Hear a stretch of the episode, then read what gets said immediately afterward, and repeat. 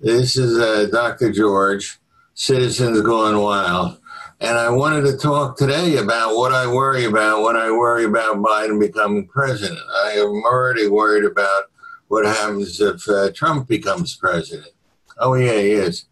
But um, today I wanted to talk about what I worry about about Biden become president, what life will be like. Actually, none of us have any clear idea, but still, it's fun to speculate.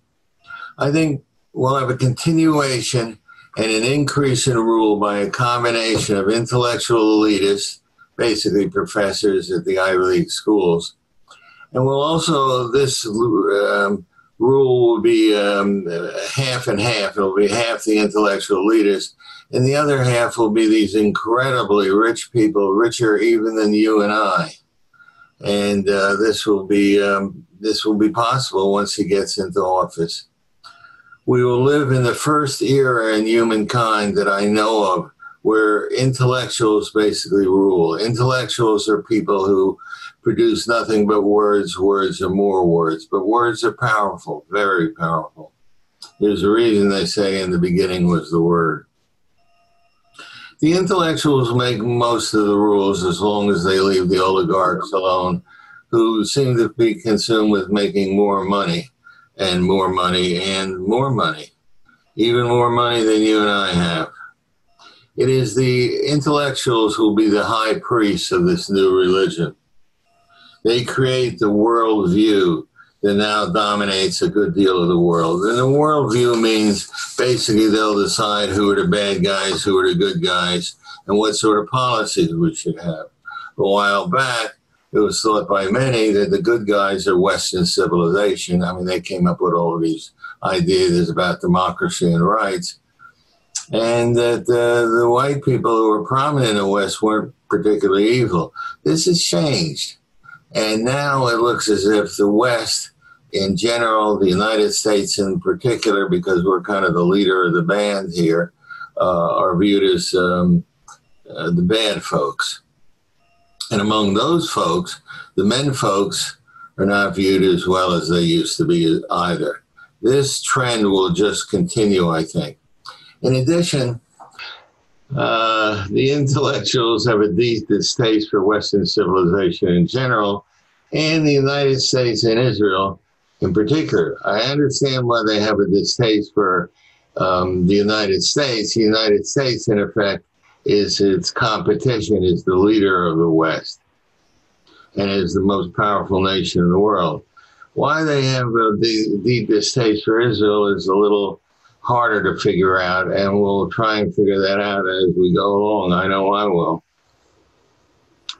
Um, one of the reasons is that the United States and Israel, in effect, have a different religion. They have a different God. They have a different Godhead, perhaps.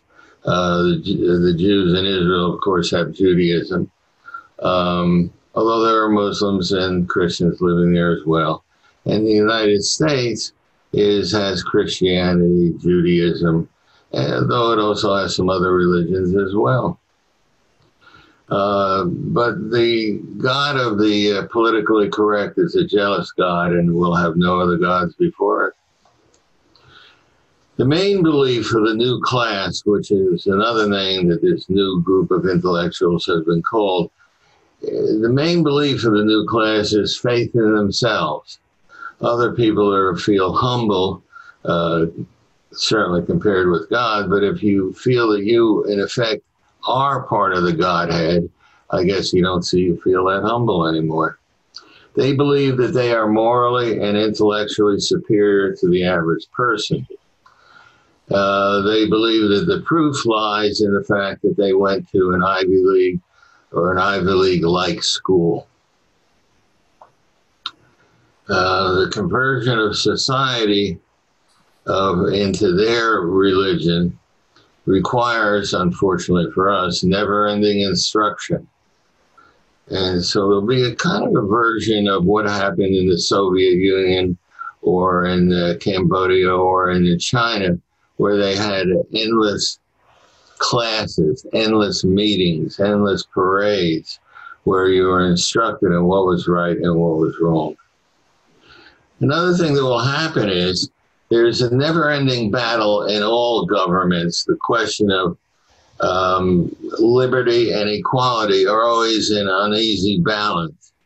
I think the balance will definitely shift toward equality, which is not necessarily terrible. It will mean more good things for poor people uh, and perhaps the lower middle class. Um, the, the, battle between liberty and equality is not going to end uh, during my lifetime, that's for sure. And, but I do think it will shift toward equality and away from liberty. And you can already see this happening on college campuses where uh, liberty is easily shut down. They believe, the um, new class believes that before they came along, uh, people saw through a, uh, the glass darkly. But now, as the Bible says, once the people are saved and the uh, ruling class gets more and more power, the people will be saved. They will see the world more clearly and they will more readily accede to the rule of the right thinking intellectuals, mainly professors. Indeed, if you want to see what the world would be like under rule by intellectuals, go to most any college campus nowadays. And you can see how a world ruled by rather short fascists will look like. And what you will see is not that much free speech anymore. Certainly not in the public areas of the colleges and universities.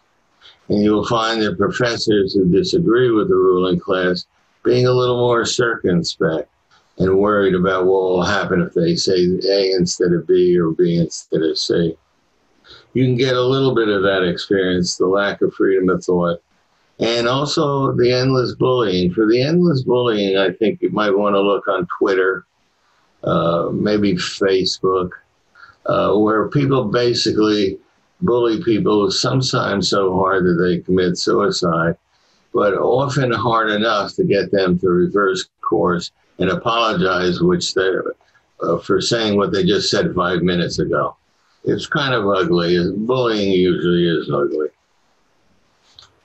Um, depending on your major on a college campus, you can have greater, deeper experience of this bullying. In um, places like political science and history, they're still reasonably clean. People watch what they say, but they also tell you what is on their mind, the professors, that is. In other majors, there's probably a, a lot more um, demand for dogmatic views that they be taken seriously. Under Biden, we will feel less democracy, more rule by judges and bureaucrats. This bugs me personally. I don't know if it'll bug you or not. But um, if you take a look around at the major decisions that have been made in recent years, you'll find more and more of the major decisions that affect you, especially if you're in the middle class directly, were made by bureaucrats and judges. Is there anything wrong with that? Mm, probably not. A lot of the better decisions that have been made, for example, equality for homosexuals, were basically made by the courts. But uh, they make more decisions than that. Um, you may have wondered why in this country there is endless turmoil about the question of abortion, but not in Europe. Why not? And the reason I think this has occurred in such a manner is that in Europe, abortion was dealt with by the legislative branch of government, that is, the people's branch of government. They had input, some won, some lost, but people are reconciled to it because it's, in effect, the voice of the people. In this country, abortion was made entirely by the voice of judges. And people who are uh, greatly agitated by the question of abortion didn't think that was right. We're going to see more and more situations where the voice of the people is kind of dissolved and the voice of judges or bureaucrats uh, make decisions. By the way, do any of you uh, know the name of one federal bureaucrat? Just one. I would guess there's probably one named Bob. But other than that, I don't know. I don't know the names of a single bureaucrat. And yet they make a lot of rules. And the judges, uh, well, I do know the name of some of them, but um, there will be more and more rules by judges, by bureaucrats. Um, New Jersey is a perfect example, by the way.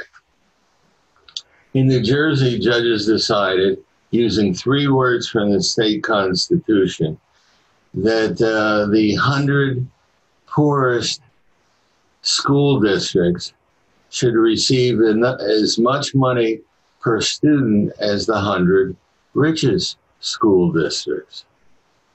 Now, maybe that's a good idea, maybe it's not. But um, there seems something a little strange about the fact that the middle class is the group that's, in a sense, being drowned by this decision. Since the money that goes to the, fed, uh, to the state government now goes directly to the poorest school districts, what do the middle class districts have to do? What do the middle class people have to do? They basically have to raise their taxes to make up for the money that they had sent to the state government, but that money is now being sent to the poorest districts. It also means that a lot of the people who are getting extra money spent on them, so to speak, are recent immigrants. And this may seem a little strange, uh, and it may even sound slightly racist, sexist, ageist, something, but still, it seems a little strange that the people who just got here should have more money spent on their children than the people who created the wealth, which was one of the main reasons why the people from other countries wanted to come here to begin with. Um, there will be a certain hostility to the idea that most people, if left alone, will do a tolerably good job of guiding their own boat by their own lights. The middle class was thought to be an independent group. It was for in years past, before the last I don't know 50 years, there was constant lauding, praising of the middle class. They were thought to be the best of the best.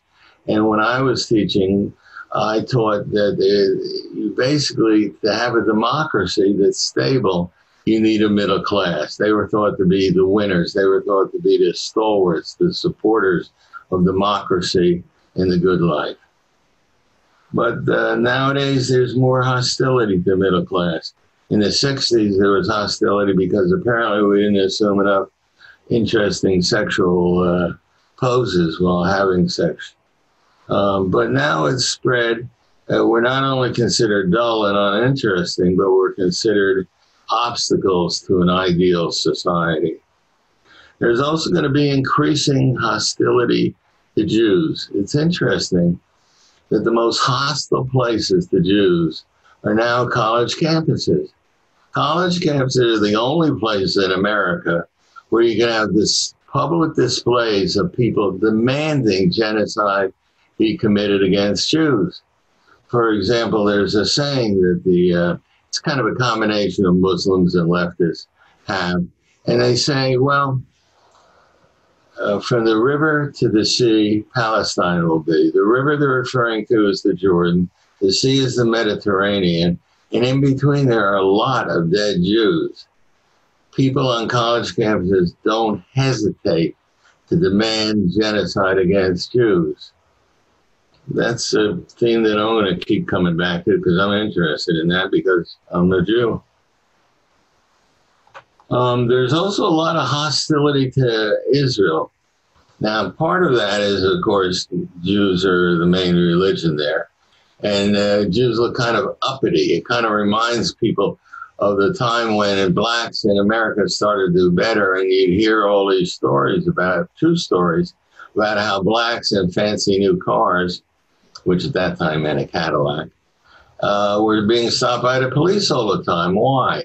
It drove some policemen crazy that these people who had to step out of the way when the policeman came down the block are driving a better car than the policemen have, and they seem to be enjoying it as well.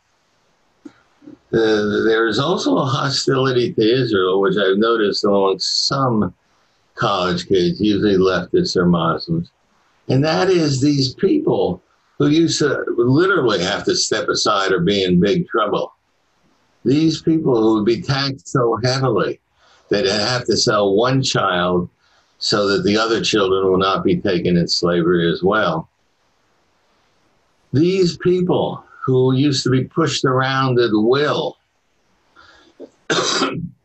these people who had no military background whatsoever, seems to beat the poop out of the uh, their enemies on a regular basis. In fact, they win and they win and they win. Good thing too. If they lost one time, they disappear. So you have a certain hostility to Israel for a number of reasons. Uh, again, I'd like to talk more about this. Um, but even more amazing, there's nothing done to stop anti Semitism, hatred of Jews, hatred of Israel in college camps, except, except under Donald Trump and only under Donald Trump.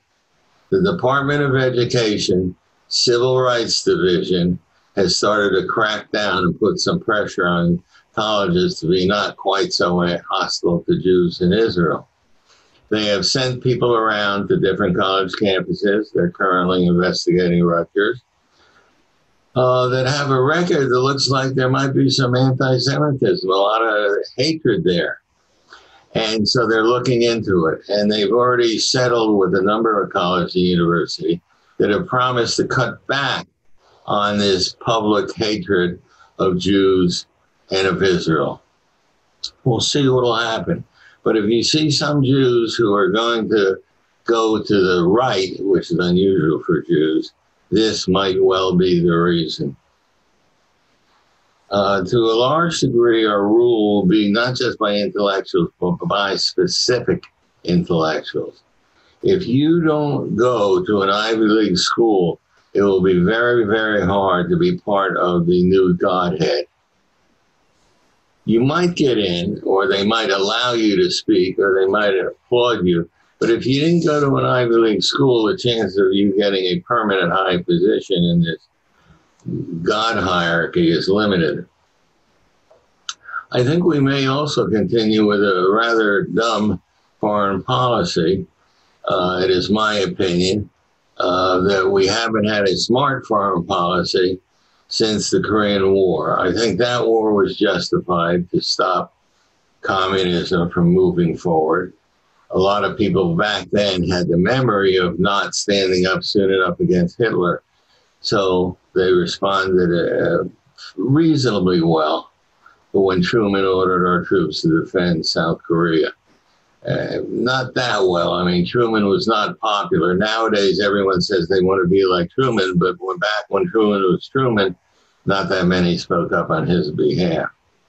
Um, so I think our foreign policy was pretty darn good up to a little bit after World War II, and then it went dumb. It didn't just go dumb; it went intensely dumb. It went into Vietnam. Uh, I'm a veteran. Um, yeah, and uh, after losing, um, I don't know, 60 plus thousand men dead, 10,000 without arms, legs, eyes, paralyzed. God knows how many tens of thousands of people are never going to have a good night's sleep for the rest of their lives. Uh, we left. And uh, shortly after we left, the, uh, our enemy took over. But here in another twist, we're now allies with our enemy. And they make stuff, uh, clothing, a lot of clothing that you can see if you go to a local Macy's. Um, we have had, in my opinion, one idiotic, disastrous war after another, again resulting in men without arms and legs, dead men, dead women too, crippled women. Um, we went into Iraq, we went into Afghanistan 20 years ago. We are still there. Iraq is doing sort of reasonably well. Um, Afghanistan is not doing well at all. Everyone's expert guess is that if we left the Taliban, the group we came there to, to defend, I mean, to beat, to beat the hell out of, uh, would win over again.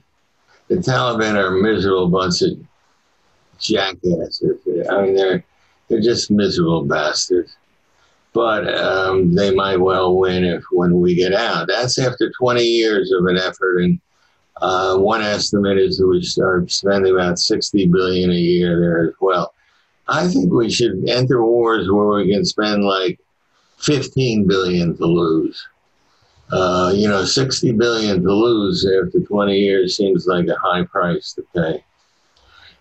And we have Iran. I think that will, I think, um, I, I think Biden is not a strong person. And I think he will go along with getting on good terms with Iran so they can get, uh, well, that's not the reason he'll get, but we're going to get on better terms with Iran. We'll get back into the agreement we signed with them which basically allowed them, after a period of time, to um, get back making atomic weapons. I doubt if we'll do anything serious to stop them. We apparently uh, forgot that atomic weapons are delivered in missiles nowadays, and we've allowed them to make more missiles. Although Trump has fought against that, and Trump has tried to lean hard on Iran. Iran is on the economic ropes; they might have been collapsed people are hungry.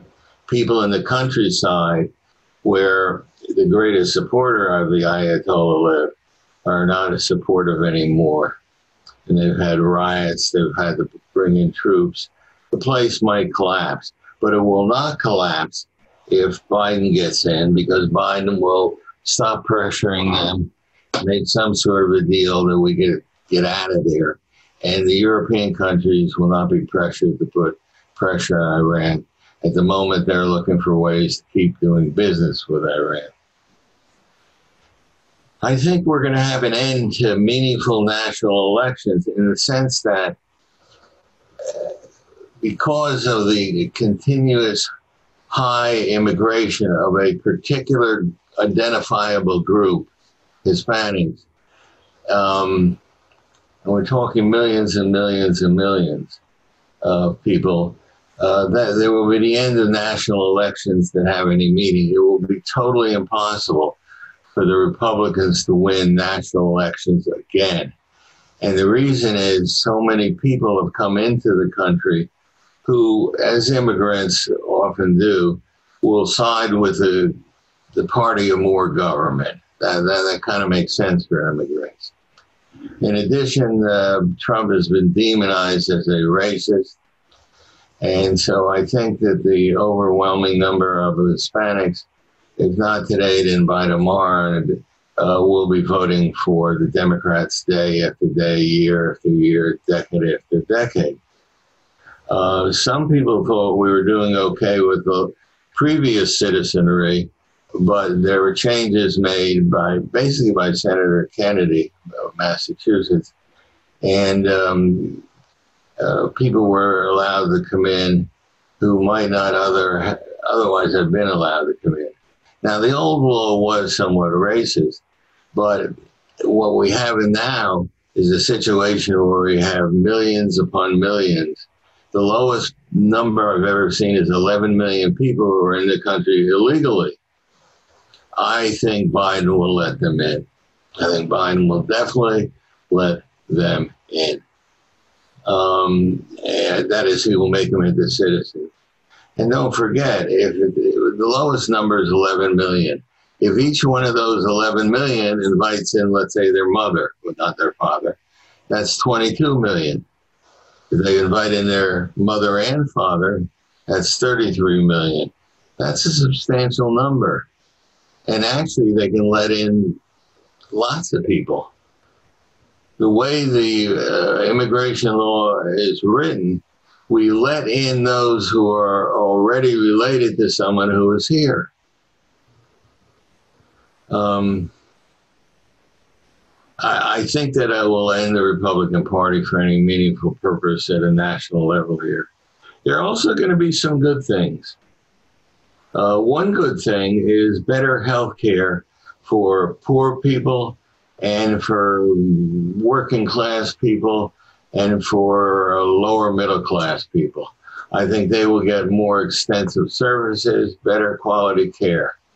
For the rest of us, middle class people who have been just living in the lap of medical luxury, I think those days will end.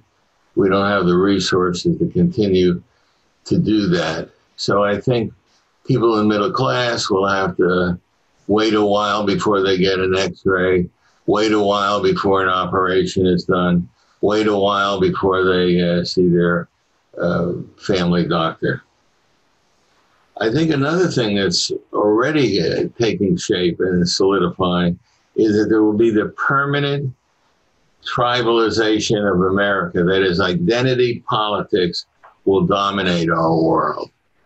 For a while, uh, when I was growing up, the idea was no, we were a melting pot, and what we would do is take everyone, regardless of race, creed, color, and make them into one category. There was one tribe, and that was citizen.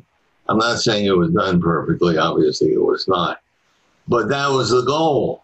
But now that is not the goal. The goal is no longer to melt people into Americans, period. Now the goal is to emphasize your identity.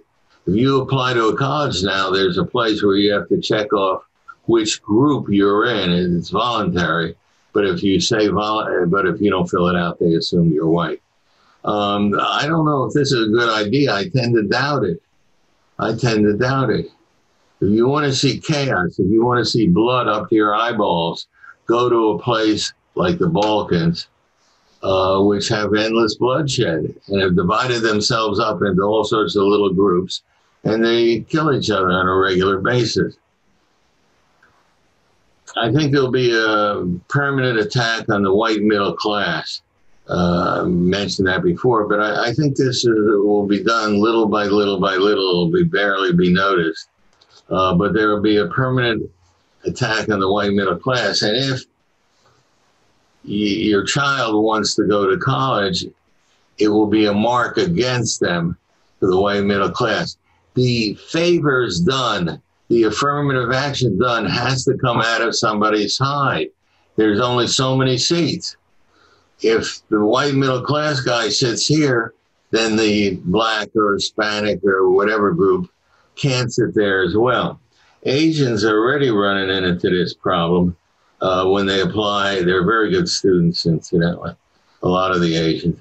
And when they applied, like to the Ivy League schools, the, the, the seat that is given up by someone who performs well in school, an Asian, a Jew, whatever, has to come from somewhere if it's going to go to somewhere.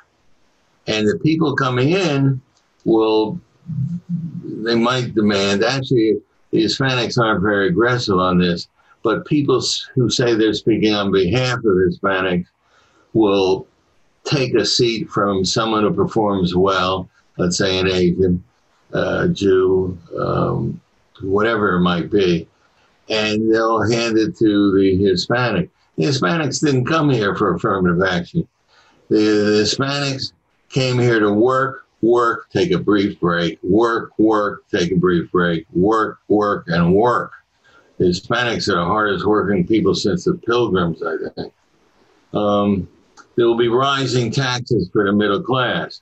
How can that be? People say, we'll just tax the rich. Well, you know, there are a lot of rich people. I'm not one of them, so I don't care. But there are limits on them. Now, people say, what about Bill Gates? I just happened to do a little calculation here, and it turns out you're right, Bill Gates is wealthy. He's now worth about a hundred billion. And um, the thing is, the federal government spends about 18 billion a day. Boy, you'd think there would be no one who's poor when they're spending 18 billion a day. Anyway, so what does that mean? Maybe six days? In other words, if you took all of Bill Gates' money, and he might object, if you took all of his money, you could fund the federal government for what, six days? You can figure differently. The stock market goes up and down five days, seven days, eight days, whatever it is. And don't forget, if you take all his money, he's going to be very angry. And he may stop making more money because there's no point to it. I think we'll see rather permanently politics as a religion. And I think we'll see a number of things. But I, I think we'll stop right there. And um, I wanted to tell you, Ming, is this all right? Can I give out your phone number or not? Uh, oh, yeah, sure. Absolutely. Do you have it there? Uh, To uh, 876-3367. Absolutely, you can. all right. I wanted to leave you a phone number if you wanted to get in touch. The number is 732 876 3367. If you're like most Americans, you do not have a pen and paper near you. So I'll repeat that next time as well. The number, in case you're one of those lucky few that have a pen and piece of paper or can use their cell phone quickly, the number is 732 876 3367. And by the way, this is the home of the friendliest, most competent podcasting studio that you will find in the greater metropolitan area. I hope to talk to you again and have another release on uh, Monday, next Monday. If you have anything to say, get in touch. I have relatives who get in touch every time I make a mistake. You, you can call up and say something nice if you like. Thank you.